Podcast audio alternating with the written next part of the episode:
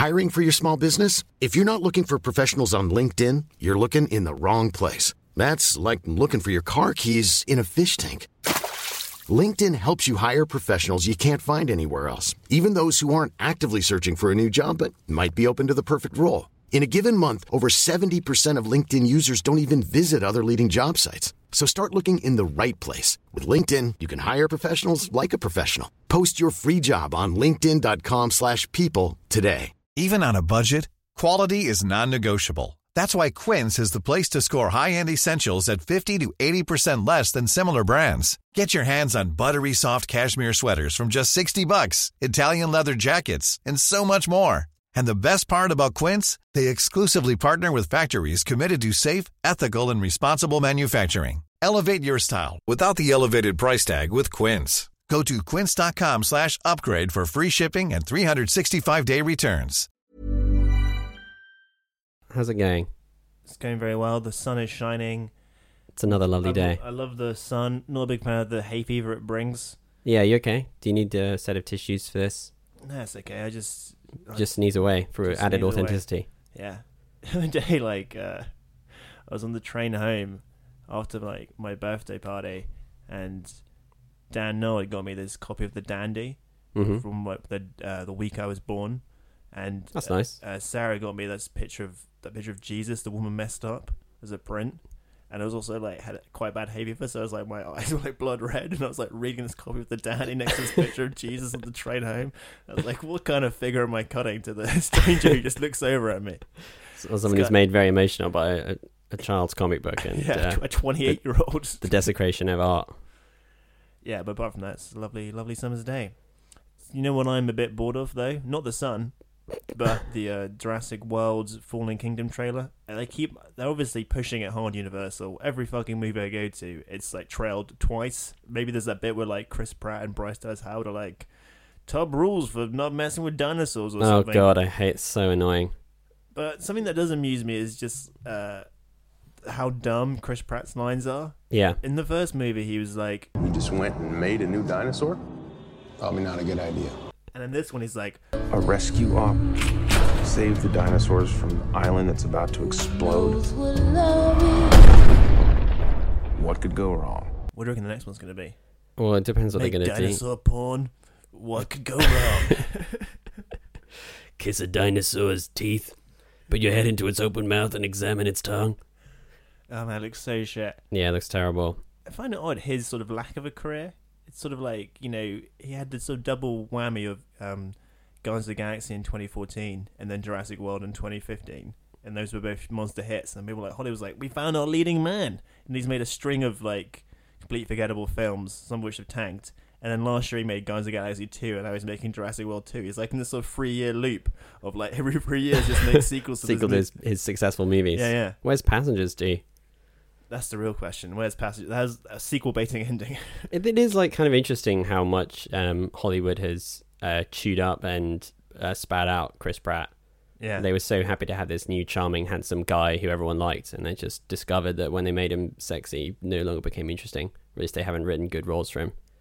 no, it's so true. it is rather sad. Yeah, I mean, the problem with Jurassic World, I think, is that because the first movie was bad, but it made a shit ton of money. It's like one of the highest grossing movies of recent years.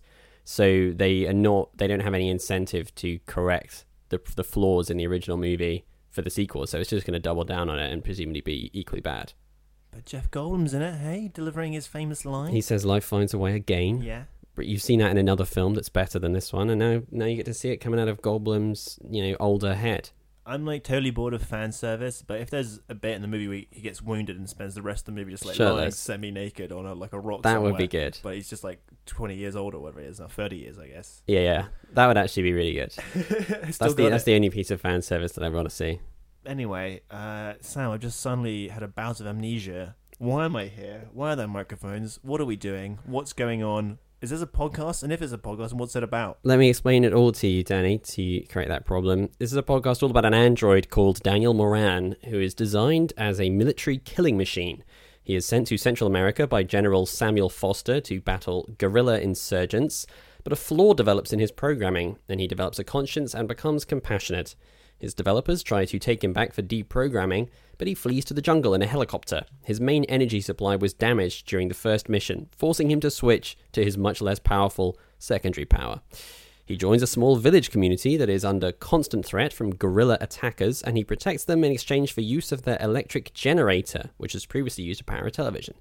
There, he learns to bluff from a child called Miguel, who befriends him. These bluffing skills might become handy if Daniel has to fight an advanced version of himself at some point in the future, is what I would be saying if this was a adaptation of the 1996 film Solo, starring Mario Van Peebles and Adrien Brody.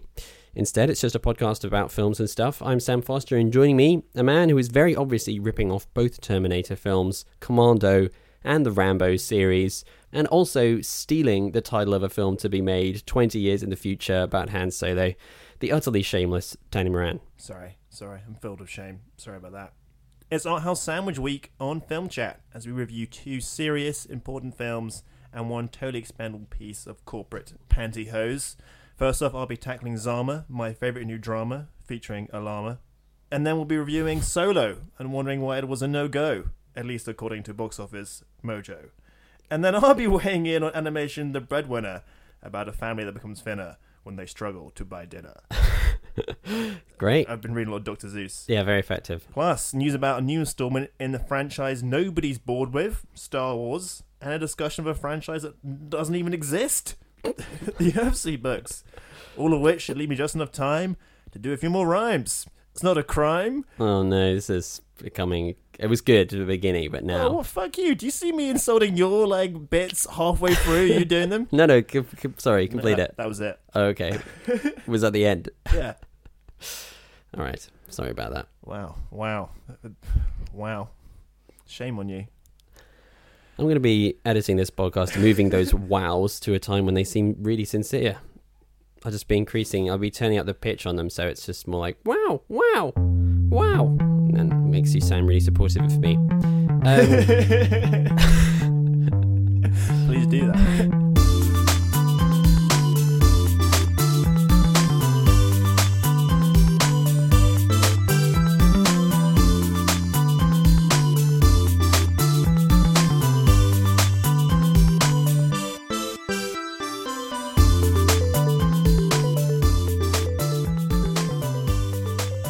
James Andrews got in touch with us via a tweet that we have not interacted with or responded to, several days old now. It's not a problem. We're, you know, I think our social media game could probably use some work, to be honest. Yeah. Like, if the gurus are probably like, you know, you've got to be posting every day, you've got to be replying to people who get in touch with you very promptly, and you know, but we Yeah, don't yeah, do that. We don't do that. We don't tweet enough, and we don't we don't interact with our listeners.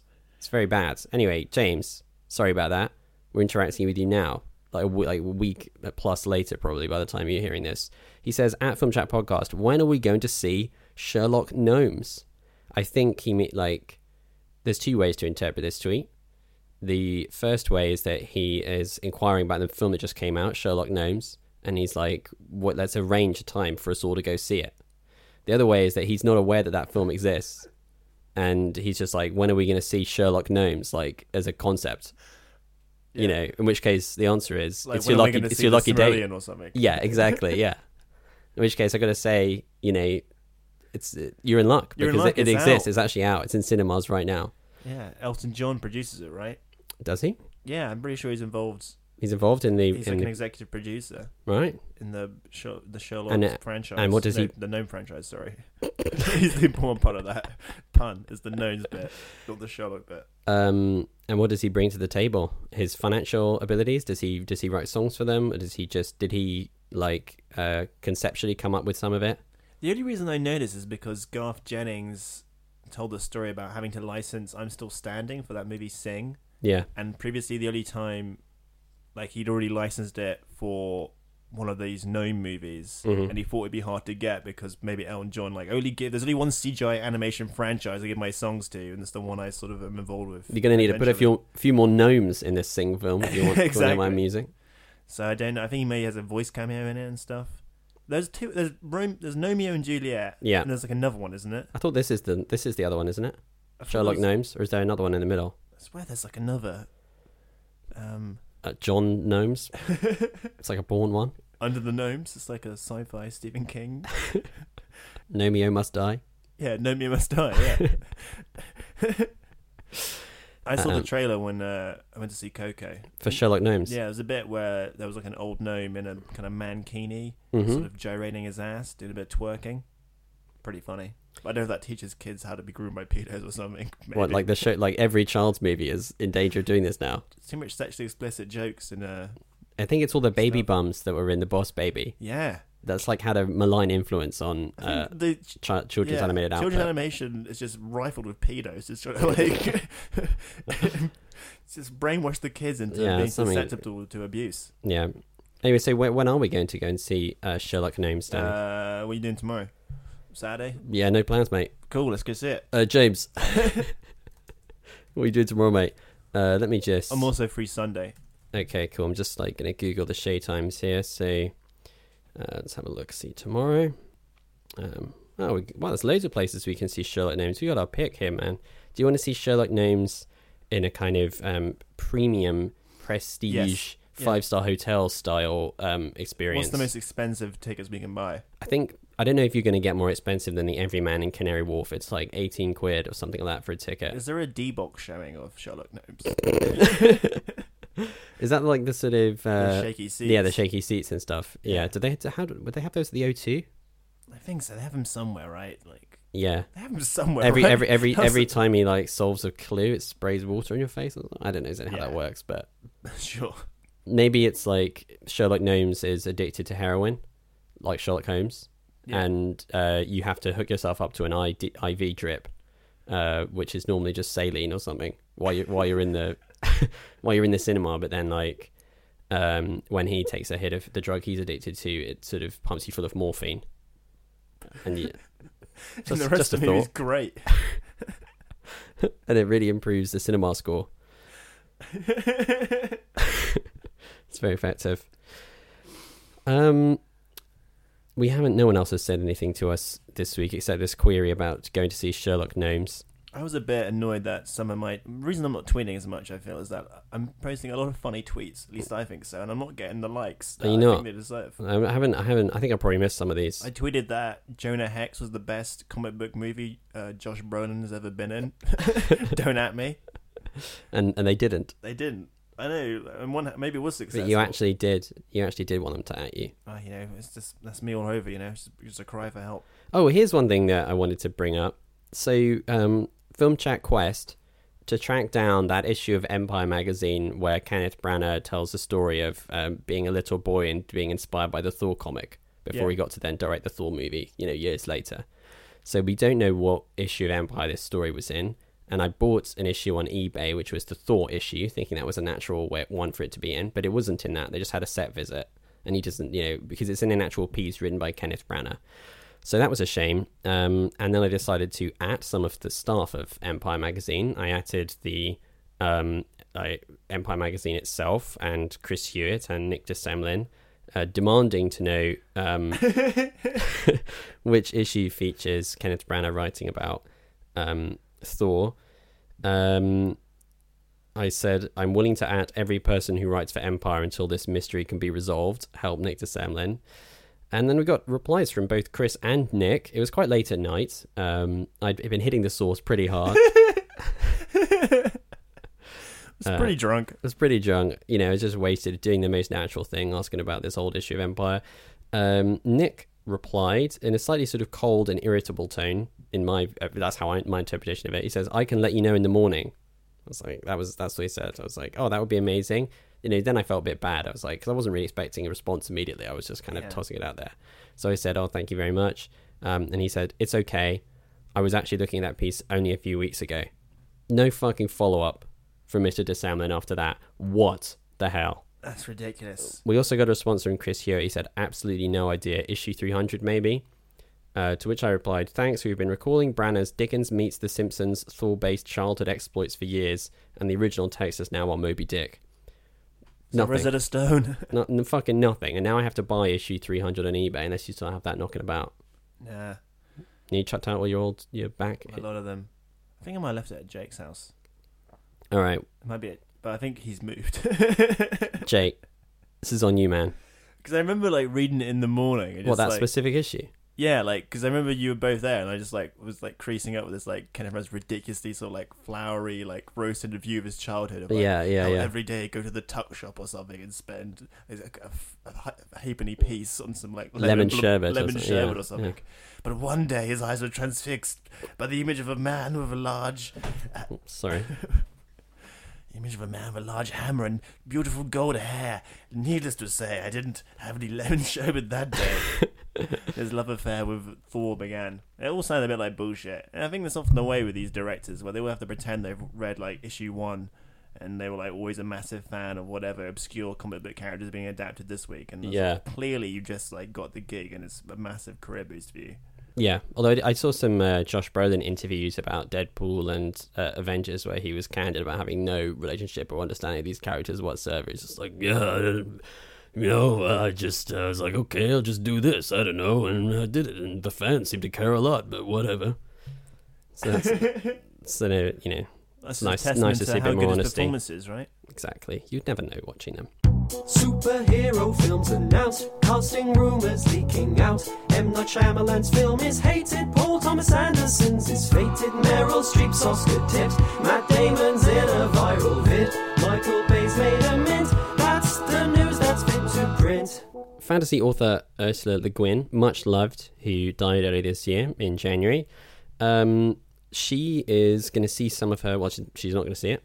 Just not going to say it, mate. not here to see it. I don't know if you remember that sentence you just said, but she's, but she's dead. but uh, from heaven, she will perhaps see um, her work returning to the screen. It was uh, Tales from Earthsea, which is probably like the series that she's best known for, right? The Earthsea novels. yeah, there's sort of there's fantasy a novels. series of five. They came out in the, I think the first installment's in the '60s, and then uh, she wrote a quartet, and then I think she made it into a quintet in the noughties. Right. Kind of returned to it, but it was I think it's considered up there with one of the great fantasy landscapes with like Lord of the Rings or you know Middle Earth. There's the Earthsea. There's George R. R. Martin, and I'm not enough of a nerd to name any ones. All the rest, I don't know. Don't look at Um, me. I'm too busy boning chicks and you know blazing rocks or whatever. Yes. Anyway, um, the rights to the Earthsea novels have been secured by Jennifer Fox, who is the producer of movies such as Michael Clayton and Nightcrawler. And I guess she's going to have a much bigger budget budget now. Uh, Adapt this fantasy drama into a dark urban landscape yeah. with moody lighting. yeah, exactly, something like that. Um, yes, the series. This is on Empire Online. The series comprises five novels and eight short stories set in a vast archipelago of islands in an uncharted ocean, a world of magic and marvels. The emphasis is on understanding nature and each other, not trying to grab power over them. Danny, I know that you are a Le Guin fan. Yes, I And read the first two of the Earthsea Quintet. Are you are you excited by the prospect of a live action adaptation? There was this Ghibli one. They the studio Studio Ghibli made an animated version of Tales Yeah. from Earthsea in 2006. I've not but- seen that. I've seen a bit of the 2004 TV adaptation, which was terrible, and uh, Ursula Wynn blasted for whitewashing the main character, Ged, also known as Sparrowhawk, the wizard Sparrowhawk, who two cool, is you gotta have two cool names. two badass fantasy. names, uh, who's written as black in the books. But I think it was it's one of those things where like the cover from the 60s, you had no you would have no idea what the race of the character is.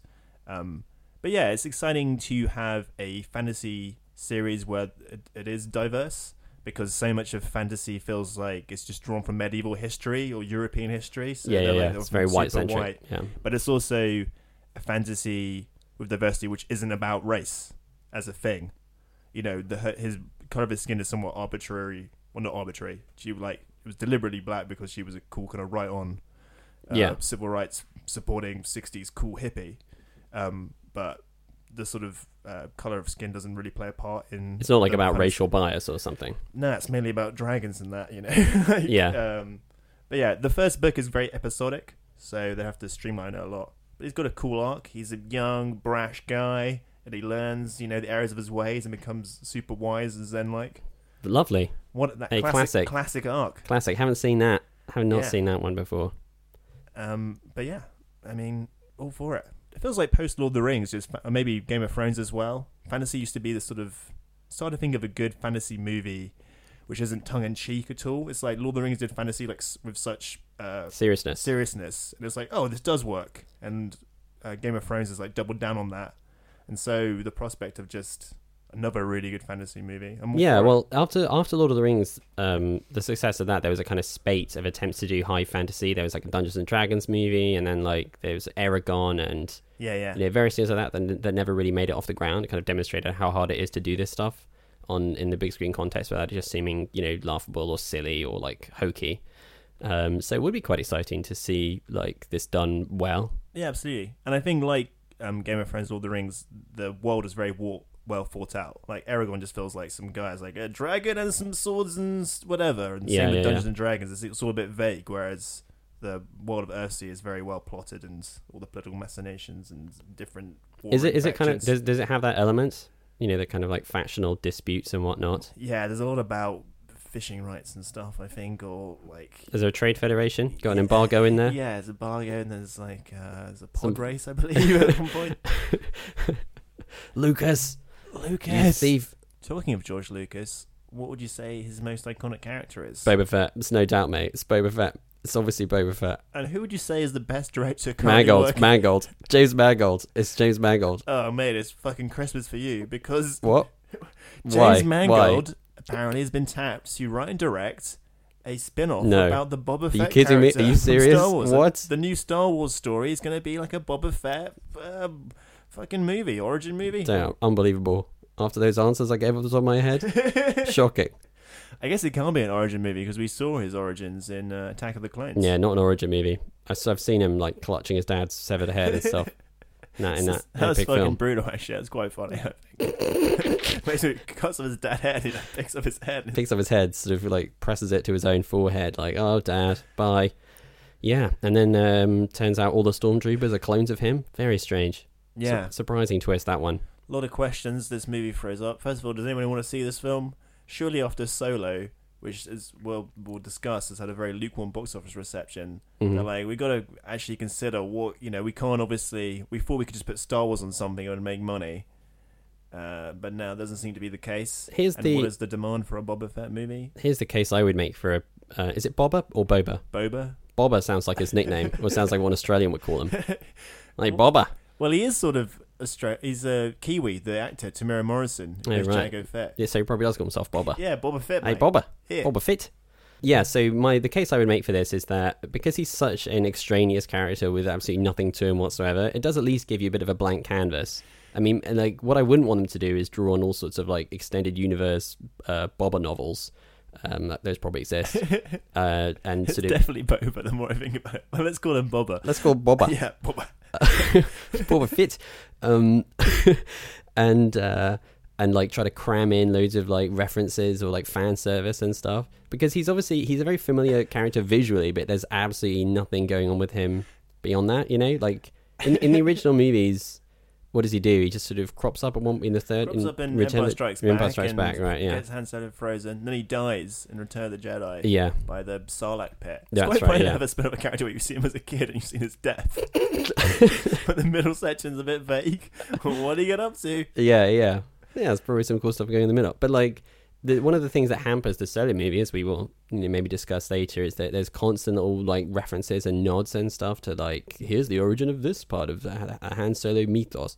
Um, and the Boba Fett movie probably wouldn't have to do that, and it can just do anything. Like, uh, is he even associated with any other characters? Like, do we need to explain how he got his jetpack or something? Like, No, he's already got a jetpack. It's just his dad's jetpack. he's got his dad's jet, so we know that. We know they've, all, that. they've all been, it's all been set up. Yeah, yeah. right? It's all They it's all ready. It's ready to go. It's ready to go. So they can't like hint towards the future. He's already Yeah, so it's kind of like you know, all all you really need to do is write a story about a cool bounty hunter, and that's it, right? It's just set in the Star Wars universe, and other than that, you can do whatever you like. So there's the scope for it to be a shit film or a good film.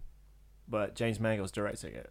So, yeah, So that is how that, big is that scope? that is potentially potentially unfortunate. Um, Given that they've the um, Rogue One and Solo both had massive reshoots to fix tone problems, and James Mangold is like rebranded himself as the most serious Cormac McCarthy director.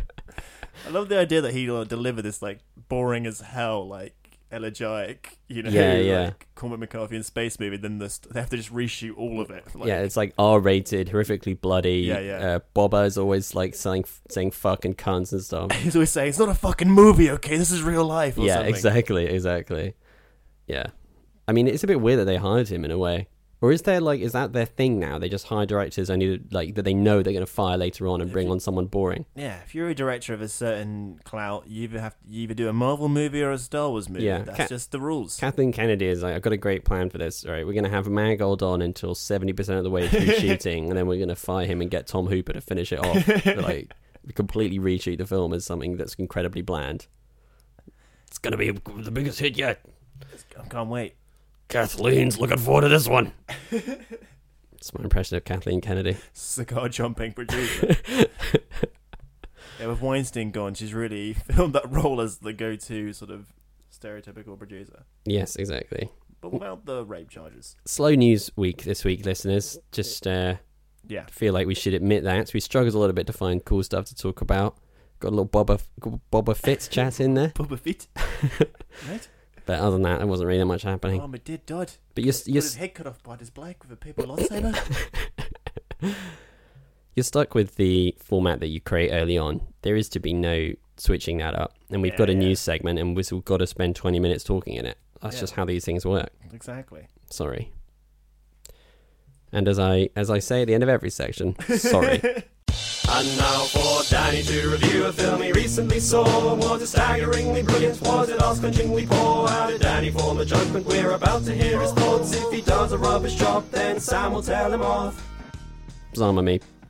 You want to hear something about this movie, Zama? Want to hear some thoughts on that? Yes. Yes. yes, please. What is Za- it? What's this for? Zama. So weird. What does that even mean? Um, so Zama, this is one of the many movies I saw at the London Film Festival, which has just made it to U- UK shores again. I say that as if it was at the Londons in the UK. it left it left the UK. Now it's Sailed back. away and it's returned. Um, and it's very good. It's directed and written by Lucrecia Martel and based on the book of the same name by Antonio Di Benedetto. It's a 1956 novel all about this guy called Zama. He's an officer of the Spanish crown.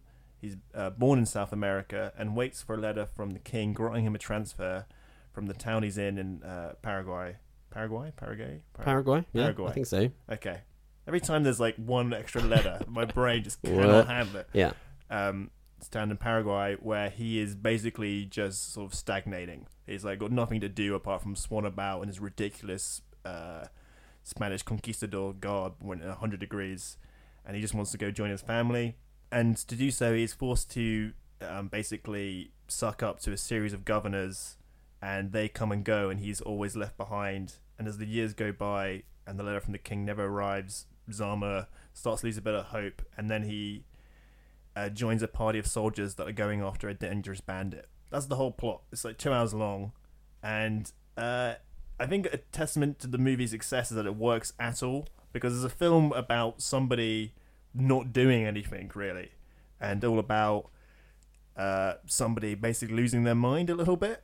And there's a, I feel like just the fact that it works at all is a testament to Lucrecia Martel's talent. I'd never heard of her before. Shamefully, apparently she's like one of the greatest working filmmakers. Hadn't made a movie in ages, but her three previous films are all great. Some sort of like Lynne Ramsay s story where there's this massive gap between her movies, and now I'm thinking I should go see all of them.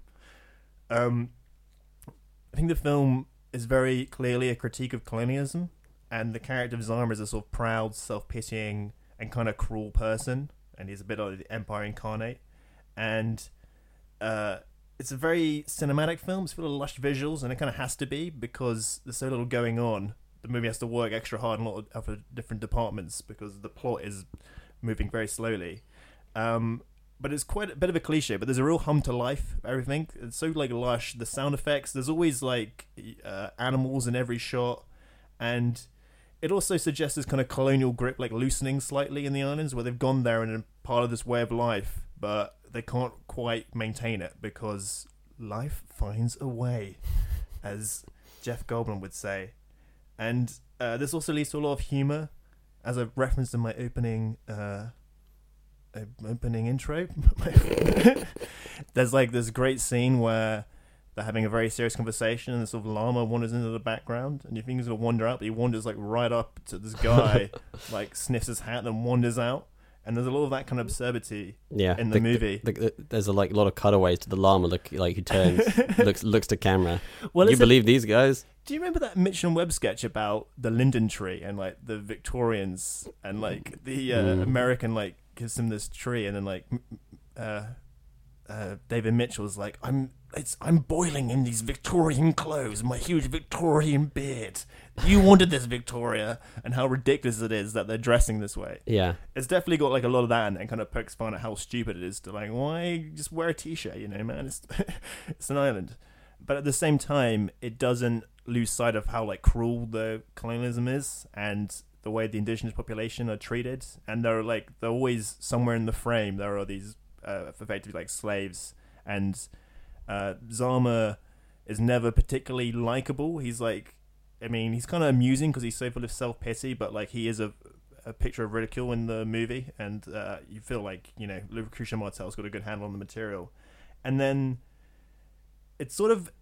I mean, this is the only reference point I know for something absurdist and existential, but it's a bit like a Beckett play, I think. I don't know if that's just the go to comparison when nothing's really happening and it's Yeah. a bit stupid, but it's a bit like that for the first half. And it's also reminded me a bit of Barry Lyndon in that it's a bit of a sort of comedy of manners. There's like all these uh, sort of well-to-do Spanish people, and you know who's shagging who and who's in love with who, and there's a bit Yeah, of yeah, that in it. And then the second half, with this sort of hunt for this prisoner, it goes into sort of uh, kind of crazy Joseph Conrad, Heart of Darkness, journey into nothingness sort of uh, thing. And yeah, I was really won over by it. I saw it slightly uh, sleepily on a like morning on a Wednesday, the worst day to see a movie, like nine in the morning, and it's like it's quite difficult. It's not very accessible. Like, you know, when you start watching, it's like, is this like? I was like, this is gonna be worth my time. But by the end, I'm like, this movie is fucking brilliant. this was worth my time. This I can say this movie is worth your time. No, just in that it's not immediately obvious what the director is doing. Yeah, but that's part of the fun, isn't it? When Yeah, it's- you know it unfolds and you're like, I get it. But uh, yeah, so I think I'm gonna go see it again. I thoroughly enjoyed it. I'd Mhm. recommend you to go see it so we can have a discussion about it. I will check it out. Sounds very good. It is very, very good. Cool. I would describe it as very, very good. I'm Sandra, and I'm just the professional your small business was looking for. But you didn't hire me because you didn't use LinkedIn jobs. LinkedIn has professionals you can't find anywhere else, including those who aren't actively looking for a new job but might be open to the perfect role, like me. In a given month, over 70% of LinkedIn users don't visit other leading job sites. So if you're not looking on LinkedIn, you'll miss out on great candidates like Sandra. Start hiring professionals like a professional. Post your free job on linkedin.com/people today. Young Han Solo, twenty something solo, a spunky motley boy, a geezer with a blaster. That's him. You know what I mean? It makes perfect sense.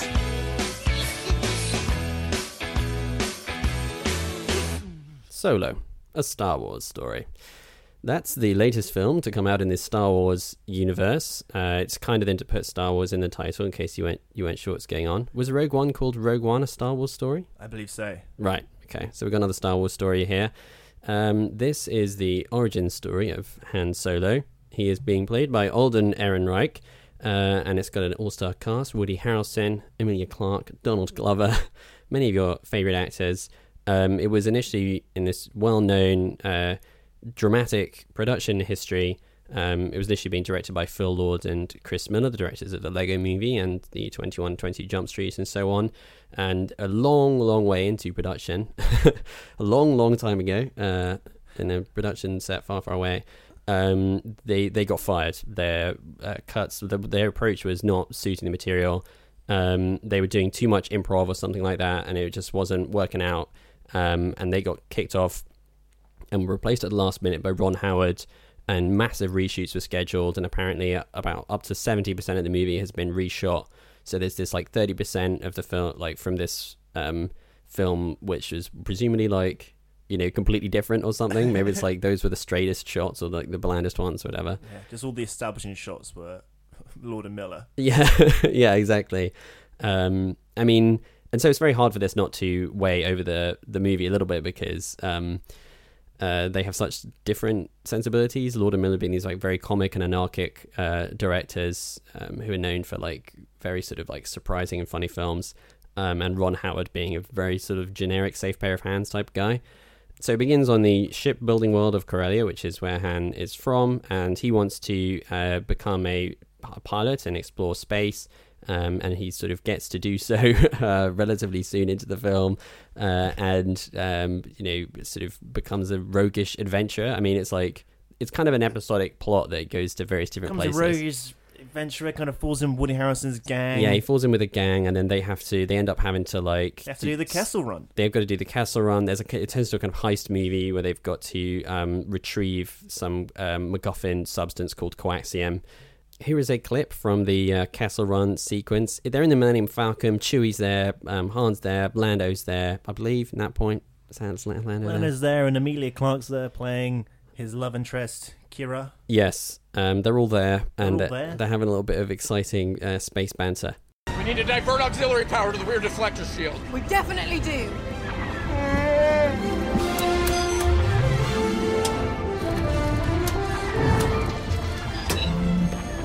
When do you know how to fly? 190 years old? You look great. Chewie, get in. I'll help Lando.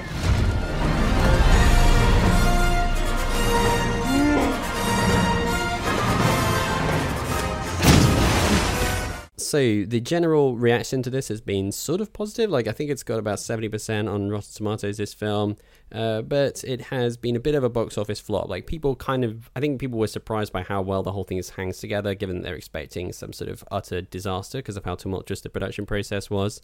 Um, and instead, they were surprised to see a film that sort of, you know, goes along at a fairly um, regular pace and is kind of enjoyable and uh, so like ah this is this one wasn't bad. Uh, but audiences do not seem to have taken to it um, and it's uh, done particularly badly. Um, and one of the things that people are saying um, about this like the reason for it is uh, that maybe this is a case of franchise fatigue. The the most recent Star Wars film was only in December and they were previously on like an annual schedule of Star Wars movies.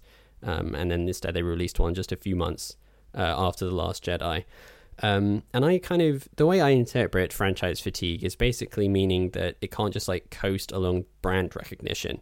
Um, I mean, there is no like law whereby people get sick of movies set in a certain universe if you release them too quickly, one after the other, as you can see from the Marvel movies. I mean, uh, Black Panther's movie came out, and then he immediately appeared again in a film like just that came out just a few months later. Um, and the same thing happened with Thor. He also appeared a few months later in Avengers: Infinity War, and those movies made like all the money in the world. Yeah. Um, Iron Man's there's been an Iron Man movie like every year for like four years. Yes, right? yeah, exactly. You can't keep that guy off the fucking screens. He's like Yeah, that's true, right? From- pretty much like, He was in Age of Ultron, and then Civil War, then Spider-Man: Homecoming. and then Inf- Infinity War. Yeah, every year for the past four years. Yeah, exactly. And so um, I don't think that there's anything like necessary about like franchise fatigue, but it basically means that uh, people aren't desperate to just see any film that has that branding on it, and you know the film has to carry itself under its own merits a little bit better. And the basic problem with Solo, a Star Wars story, uh, is that it never overcomes the like essential disposability of this tale. There's no real reason. There's no like great um, sort of story gap that needs to be filled by the tales of what he was up to prior to the events of A New Hope. Um, and he has a satisfying kind of arc in that film, you know, from being this the cynical rogue to in, in the selfless hero at the end. Yeah. Um, and therefore a story about like, you know, how did he how did he get so cynical or like how did he get his ship or whatever? It has to be justified why that would be interesting. And I think this never really overcomes the sense that it's like um uh well what people people would say like things like fan fiction. I mean it's another term that I feel is like maybe a bit imprecise, but it kind of hints towards this idea that you're just kind of um, filling in some trivia and just giving a bit of extra detail on something that no one really asked for, but it might be of great interest to like you know someone who's like filling out their law book or something. Yeah, yeah, yeah. Um, one uh, A.O. Scott's review described it as like a filmed Wikipedia page. That's and I- not untrue. Yeah, and I can I can kind of see that, and it's not like it's not an unpleasant experience to watch it, and I kind of enjoyed it throughout. Um, but after it after it ends, it's a bit like okay, that was a that sort of happened. It's like a bit low stakes and uh, Yeah, I yeah, think it's just the whole thing's a bit flat. yeah, Like both, um, you guys, as you're saying, like in terms of low stakes, but I mean, like any nothing really lands like dramatically, or there's some comedy moments, which nothing's that funny, nothing's that exciting. Yeah. it's all a bit tepid, and I think even like visually, it feels a bit flat. I don't know if that's because of the reshoots. There's something a bit televisual, I think, especially towards the end where it takes place in the series of cheaper and cheaper locations. It feels like they like blew all their money in the first half of the movie. Yeah, that was yeah, the. Lord and the Miller half, and then Ron Howard's like, "You have one room and Paul Bettany, make it work." I, I think it's the worst one of the recent Star Wars movies, and because it's the safest, and Yeah, at least probably. with like Rogue One, you don't know how you know. Spoiler alert! Can we talk about Rogue One? But like, you didn't know what was going to happen to the characters. They all died yeah.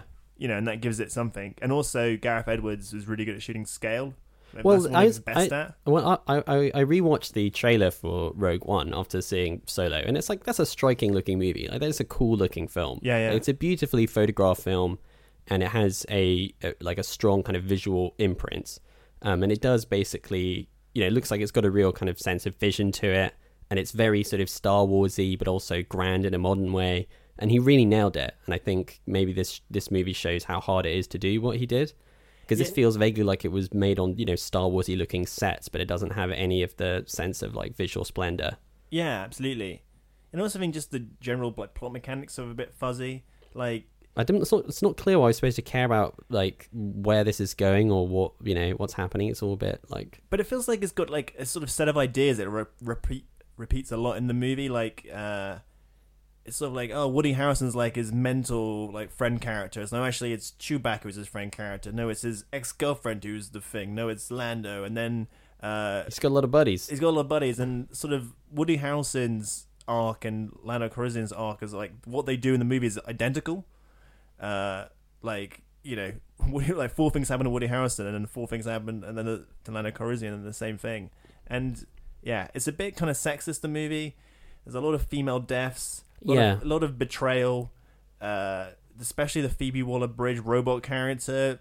Her whole plotline doesn't Very strange. Very- very very strange what they do with her. um, yeah, and I was just, I, you know, I don't care enough to really analyze this kind of stuff, but No, it just felt yeah. like, like, seeming that like they reshot it to like make sure they got the nailed the tone of the script. It was like I thought the script was some sort of like you know holy bible of like perfect precision engineered you know blockbuster entertainment. I was like, no, no, no, the script. The good thing with the improvising because the script was Well, exactly. There's nothing much going on in the script. So the script is by Lawrence Kasdan and his son Jonathan. Is that what it's called? yeah.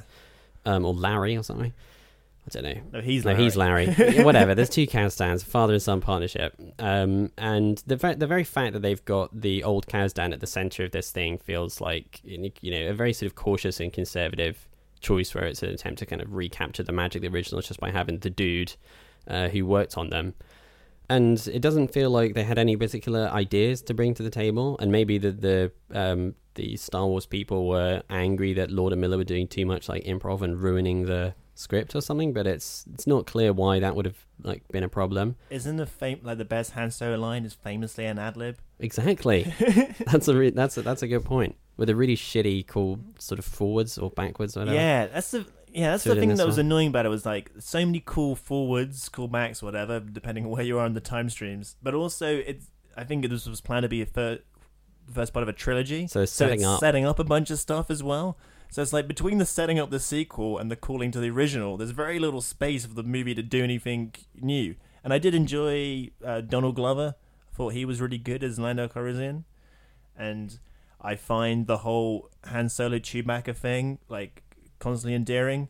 Just the whole thing about you know, it's just the guy who's a bit emotionally closed off, and his best friend is obviously a giant dog. I mean, who can't relate to that? Exactly, yeah. Because he's this like criminal space rogue or whatever, and it's going to be this kind of like space gangster heist film. It automatically shunters it onto a different kind of path and tone as like a general Star Wars movie. But then because it has to tick off all of these boxes about his history, it then requires all these things to happen that just remind you of the original Star Wars movie. So all this sort of like um, uh, Millennium Falcon and Chewbacca stuff is obviously going to resemble the uh, the the later Star Wars or the earlier Star Wars films or whatever, um, just with a younger cast. Um, so it doesn't leave it that much room to be its own thing. I think because every time like you know he's up in the Falcon or he's chatting to Chewie, it's just like, hey, it's the guy who's like he's the same as he will be in future. And the the what I thought afterwards in the kind of like here's how I would have done it if I was writing this film, the better creative person, um, is that the way that like the opening sets him up as this kind of dreamer who's like stuck on this shitty planet and wants to see bigger things, he wants to explore the universe. That that sounded like you know potentially fun direction to for like the movie, the whole movie. Like why is that the intro? I kind of Yeah, would have yeah. watched a film that was like this kind of uh, roguish adventure story set on one planet. You know, it can still be spectacular. It doesn't have to be on a million planets. Why can't Yeah, you just have like one planet that has more than one kind of environment? You know, um, and uh, movies on Earth. It fucking sucks. exactly, exactly. And the um, uh, the opening text of the movie sets up like this character called Lady Proxima. It's like he lives in Corellia with the foul Lady Proxima rules or something. So I thought that was going to be a big part of the movie, but it's not at all. It's like a it's a character who has one scene. It's this weird like giant insect who lives in the sewers and is a kind of gang, you know, rules a gang or something. But anyway, this kind of like fun like guy on the mean streets of Corellia, I th- like that could have been a very different feeling thing, you know. Whereas this kind of bundle of different planets and kind of you know hopping about in the Millennium Falcon feels familiar. So it's Yeah, yeah, it's and I also of- think yeah, it, it doesn't uh, visually dis- distinguish between the planets very well. I don't know if that's part of the reshoots, but it's like there's like a sort of gangster party, and then there's like Lando's gambling den, and like there's another Lando gambling den, and then like Yeah, yeah. there's the sewers of the place, but there's like the mine place, but the mine place is exa- identical to the sewers. I know it's just the one set with different like stuff in it. that's true. It's a good point. Um, but yeah, it doesn't quite have that expanse that Rogue One had. What do you think of Alden Ehrenreicher's Han Solo? thought he was okay. Um, but I don't know if like you know it's just an impossible task, and you're never gonna find anyone. I thought like he was quite smart the way he played it. I Yeah. thought he did a, enough of like he did enough of the pointing and the Harrison Ford stuff, and enough of his own thing. But yeah, he doesn't have that. You know, He doesn't well, have this. It the- doesn't. the He's not screen- Harrison Ford. You know, Harrison Yeah, Ford is yeah. like a born movie star. I think that is the main problem. I, I thought that it was a yeah definitely kind of passable performance, but he doesn't have any kind of magnetic screen presence in the same way that Harrison Ford does. Yeah. So it, I think it ends up adding to the flatness a bit, or maybe it's just that he couldn't overcome. But also, like his function, like Harrison Ford's performance in the Star Wars movies, is so- was someone who's like not taking it that seriously. Like he's so good as a supporting character because the rest of the movie is very sincere, and then like I think like A New Hope is about to sort of topple into his own ridiculousness, and Harrison Ford toes up, and it's like, hey, hey, this guy, the sort of dude sort you of know grounded. from the bar. and- yeah, yeah, yeah. But when he's the lead, he can't really have that kind of function in the story. So in that way, he's a bit shackled. Yeah, I agree. So It's a bit of a shame. yeah, um, uh, I think like I mean, obviously it's always a what if. You never know Yeah. whether it would have been better with the other directors. But I can kind of imagine the version that I have in my head of what the Lord and Miller version would have been. Uh, is that it kind of would have had a lot of the same problems because they were still working from the same script, so it would have had the same kind of like story, but it would have been filled with like ri- the ridiculous humor that is their trademark, Yeah. and therefore would have automatically been more entertaining. And if I walked out of it thinking like that was kind of disposable and pointless, but I laughed my ass off in the same way that I felt coming out of Thor Ragnarok, yeah, yeah, yeah. then uh, you know that would have made for a better film. It does have one of the most like baffling like character cameos I've seen in, in a while.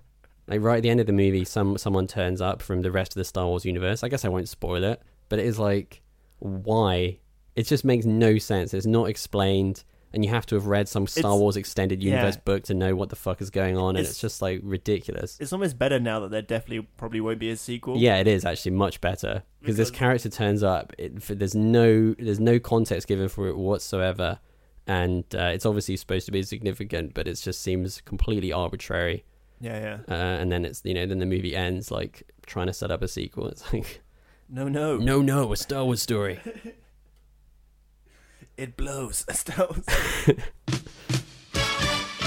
Ooh, time for a break from all the film chat. Have a cup of tea, maybe make a quick snack and telephone a friend so you know where she's at. Right, that's enough now. Back to film chat. I saw another good important movie, which is good and uh, very good. It's called The Breadwinner. It is directed by Nora Twomey and written by Anita Doran and Deborah Ellis, based on the book of the same name by Deborah Ellis. and it's about a young girl called uh, Parwana who lives in Kabul in Afghanistan under the control of the Taliban. I believe it's set in sort of early noughties, and her father uh, Nurullah, who is a teacher and has been left impaired uh, during the Soviet-Afghan War, um, has become a sort of uh, salesman, sort of selling his family wares to try and earn money. And early on in the movie, after he has a disagreement with this sort of young Belan Taliban guy, he gets arrested, and as a result, the family are in dire straits because um, the older brother has died previous to the start of the movie, and so the household is just one little kid and women, and women aren't allowed to be accompanied without a man, and so they can't buy food or do anything like that. And so to secure food, uh, Parwana cuts her hair and dresses like a boy, and the film is all about her trying to get her dad back and experience life, what it's like to be a male. And interweaved with this is her telling a story to her friends and her younger brother about a young, heroic, mythic knight and his journey to retrieve some stolen seeds from an elephant king, like a cool fairy tale, interweaved with the horrific realities of living under the Taliban. And here's a clip of her chatting with another friend who's also a girl pretending to be a boy. What are you waiting for? It's either ours or they might eat it. I need to find a way to see my Baba. You can have mine if you like. I don't want him. My father was taken to prison, and we've heard nothing of him since. They won't let you see him, Parwana. But I'm a boy now. It doesn't make a difference. They'll keep him or let him go, but there's nothing you can do about it. You don't know that. I'm sorry. It's just the way it is. What a charming clip. So I uh, saw this movie not knowing anything about it, and I thought it was amazing. I thought it was brilliant. One of the best films I've seen this year. Cool. Stop listening now and go watch it. Um, the animation is really stunning, and I think even if the story was total shit, it would still be worth seeing because it's so beautifully rendered.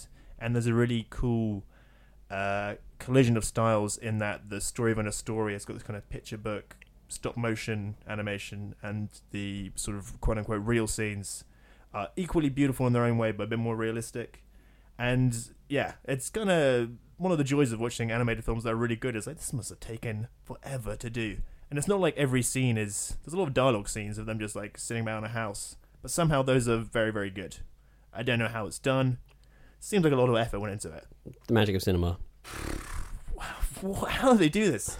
And it's quite a familiar sort of premise in a way. The whole idea of a kid in a sort of horrible reality and escaping into a fairy tale will obviously remind you of Pan's Labyrinth and The Fall and uh, A Monster Calls. I don't know what the first version of this story is, but it feels like it's been done loads and loads of times. And I think probably the best thing you can say about this movie is that it kind of stands on its own and it's its own kind of thing, even though it will superficially remind you of those other films. And it does a remarkable job of somehow not being too graphic or miserable, but not pulling its punches. Um, and there's a lot of horrific, real stuff in the movie, but it never feels gratuitous. And because it's animation and kind of aimed at a younger audience, there's obviously stuff it can't show, but it kind of doesn't airbrush things anyway. It sort of alludes to stuff, and it's a real tonal tightrope of sort of family drama about uh, ingrained misogyny, the war, fairy tales, what it's like to be a guy. It's got a million things going on. It's only 90 minutes long, and I was like, this is a damn well written good movie. It's a damn well written good movie. This I feel like is this a sentence. damn well-written good movie. and the structure of the story within the story is kind of key to the film working because uh, it acts as a nice kind of reprieve from the main bulk of the action. And there's something. It's, it's a very tense watch because when she's like dressed as a boy, you're like constantly worried she's going to be found out and have some sort of horrific fate before her. And so when it goes back, goes into these fairy tale sequences, it's like, okay, breathe for a little bit. It's just Yeah, a stop yeah, yeah. motion thing. And it also, it, it kind of successfully makes her more endearing because like the people enjoy the stories within the movie like you're enjoying it. Like it's a reprieve for them as well. Yeah. So it kind of puts you in the headspace of the characters.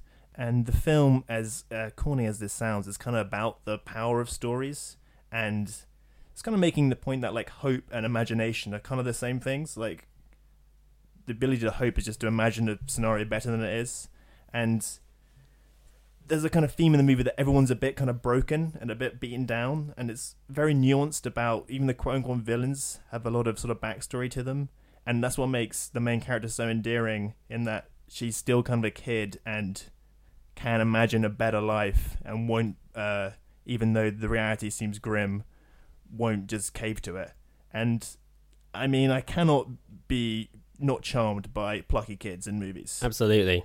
And she's a plucky kid, and I was rooting for her from like fucking frame one. I was like, It's my greatest. It's my greatest weakness. um, well, then This film will this kill film me. will kill you. and I really liked how culturally specific the movie was as well. And the book was based on interviews of real Afghani women and children, and I think that shows. And the film is full of like little details, um, just like there's a, loads of scenes of them just eating rice. Which I was like, this is not something you see in an animation film. Didn't have this in Coco, just people eating rice and talking about their day. But I was like, great. Yeah. I love it. I've never seen a movie about what it's like to live under the Taliban. And now I'm getting this, plus a whole Elephant King story at the same time. Yeah, I mean, that did, that did sound a bit like, uh, well, they really did their research on Mulan. Like, the characters are always eating rice.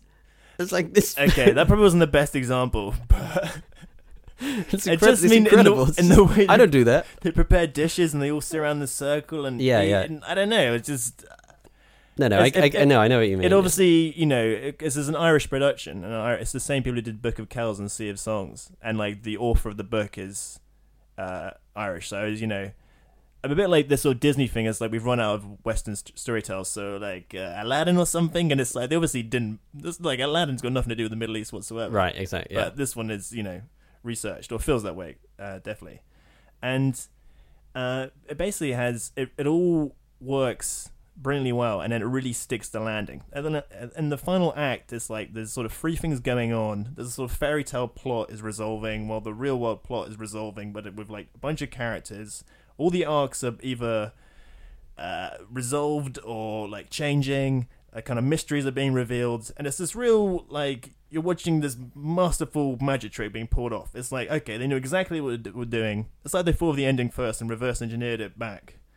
And uh, yeah, I was fucking crying, uh, Laughing. Just, no, I wasn't laughing. Not the end. There's no laughter. I was incredibly emotionally involved with it, and uh, I was just like, "That is a brilliant film." I was, yeah, That sounds great. good. That sounds excellent. You gotta go see it. It's a real, it's a real Yeah. winner. Sounds like it's going to do a number on me, to be honest with you. Yeah. From the description you've given here. Yeah, but it's uh, it's great. You gotta you gotta see it. One of my films of the year. I will. I'll take my big box tissues in. Yeah. And my, my big boy pants. and a big old blanket. And I'll curl up. Get ready for that.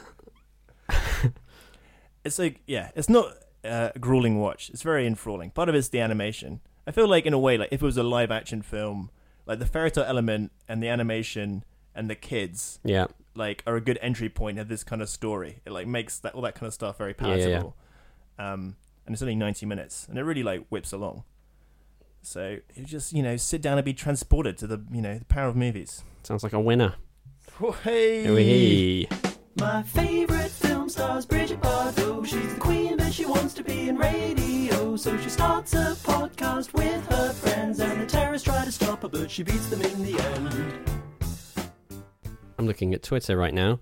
Taika Waititi has been filming his movie Jojo Rabbit for a week now. He's a week Wow. into production. This is the like odd movie about Hitler or something. Um, and he has tweeted week one down of our anti fuckface satire, Jojo Rabbit. Can't wait to share it with the world. Also, what better way to insult Hitler than having him portrayed by a Polynesian Jew? And then he's got the middle finger emoji, hashtag fuck you, shitler. Um, and the picture is him standing in front of a portrait of Hitler, and he's kind of looking at the camera, and he's giving his middle finger to, to the portrait of Hitler behind him. What? So it's a strong anti-Hitler film. This is going to be. Cool. Do you think that his describing it as an anti-fuckface satire will maybe mean it's going to have some Trump, some Trump in there? Yeah. Yeah. They're going to give Hitler a different, like no moustache and a different That's haircut. We need, man. We just needed one film to like really. One film to take him down. One film to bring them all. Um, and in the darkness, bind them. yeah, I just thought this is a bit of an odd. The tone of this is a Has bit it- odd. How many likes and retweets has it got?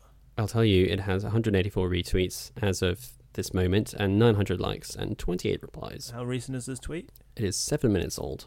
So I think it's going to do well. Yeah, Fuck you, Shitler. I could be a, you know, this is You could write that tweet if you were making a film and you're a famous director. yeah, exactly. Anyway, I'm I, I hate that kind of stuff. This virtue signaling kind of tweets. To be honest with you, it just annoys me. I know he's making an entire film about it, but oh, I'm anti-Hitler.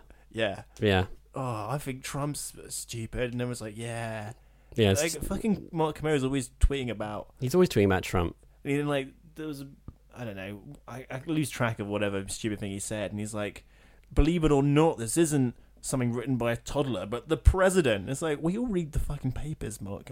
Every, everyone is aware that Trump is a fucking idiot. and then like you know, ah, four billion retweets. Whatever. It's like, ah, fuck off.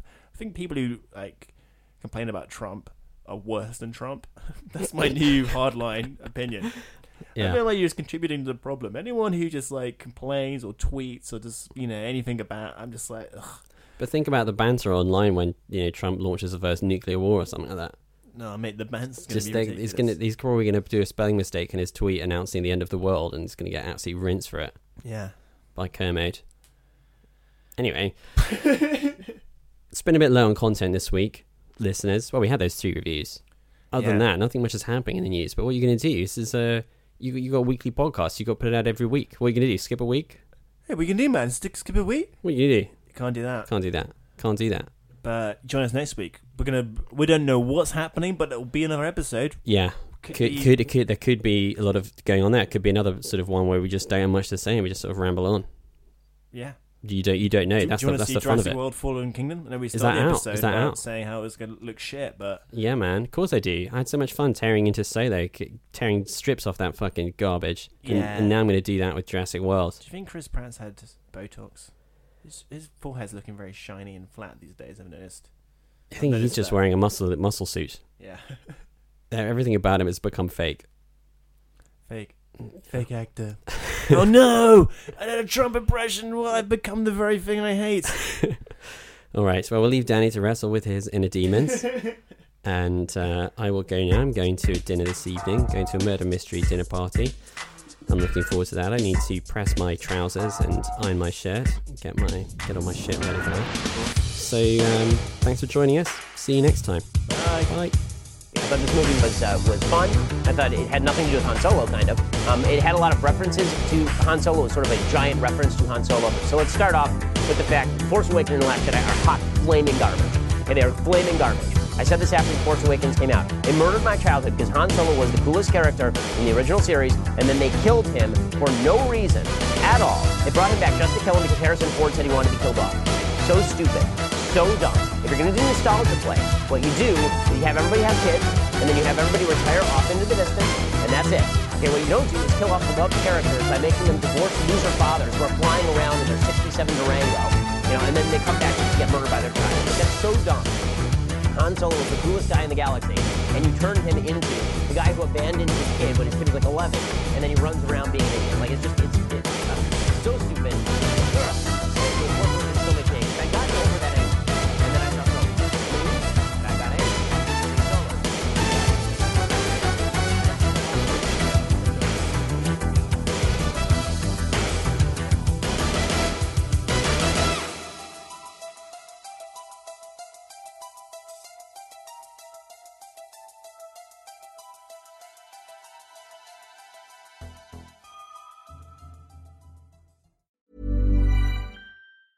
Hi, I'm Daniel, founder of Pretty Litter. Did you know cats tend to hide symptoms of sickness and pain? I learned this the hard way after losing my cat, Gingy. So I created Pretty Litter, a health monitoring litter that helps detect early signs of illness by changing colors, saving you money and potentially your cat's life. Pretty Litter is veterinarian developed, and it's the easiest way to keep tabs on your fur baby's health right at home. Go to prettylitter.com and use code ACAST for 20% off your first order and a free cat toy. Terms and conditions apply. See site for details. Planning for your next trip? Elevate your travel style with Quince. Quince has all the jet setting essentials you'll want for your next getaway, like European linen, premium luggage options, buttery soft Italian leather bags, and so much more. And is all priced at 50 to 80% less than similar brands. Plus, Quince only works with factories that use safe and ethical manufacturing practices. Pack your bags with high-quality essentials you'll be wearing for vacations to come with Quince. Go to quince.com slash pack for free shipping and 365-day returns. Even when we're on a budget, we still deserve nice things. Quince is a place to scoop up stunning high-end goods for 50 to 80% less than similar brands. They have buttery soft cashmere sweaters starting at $50, luxurious Italian leather bags, and so much more. Plus, Quince only works with factories that use safe, ethical, and responsible manufacturing. Get the high-end goods you'll love without the high price tag with Quince. Go to quince.com/style for free shipping and 365-day returns.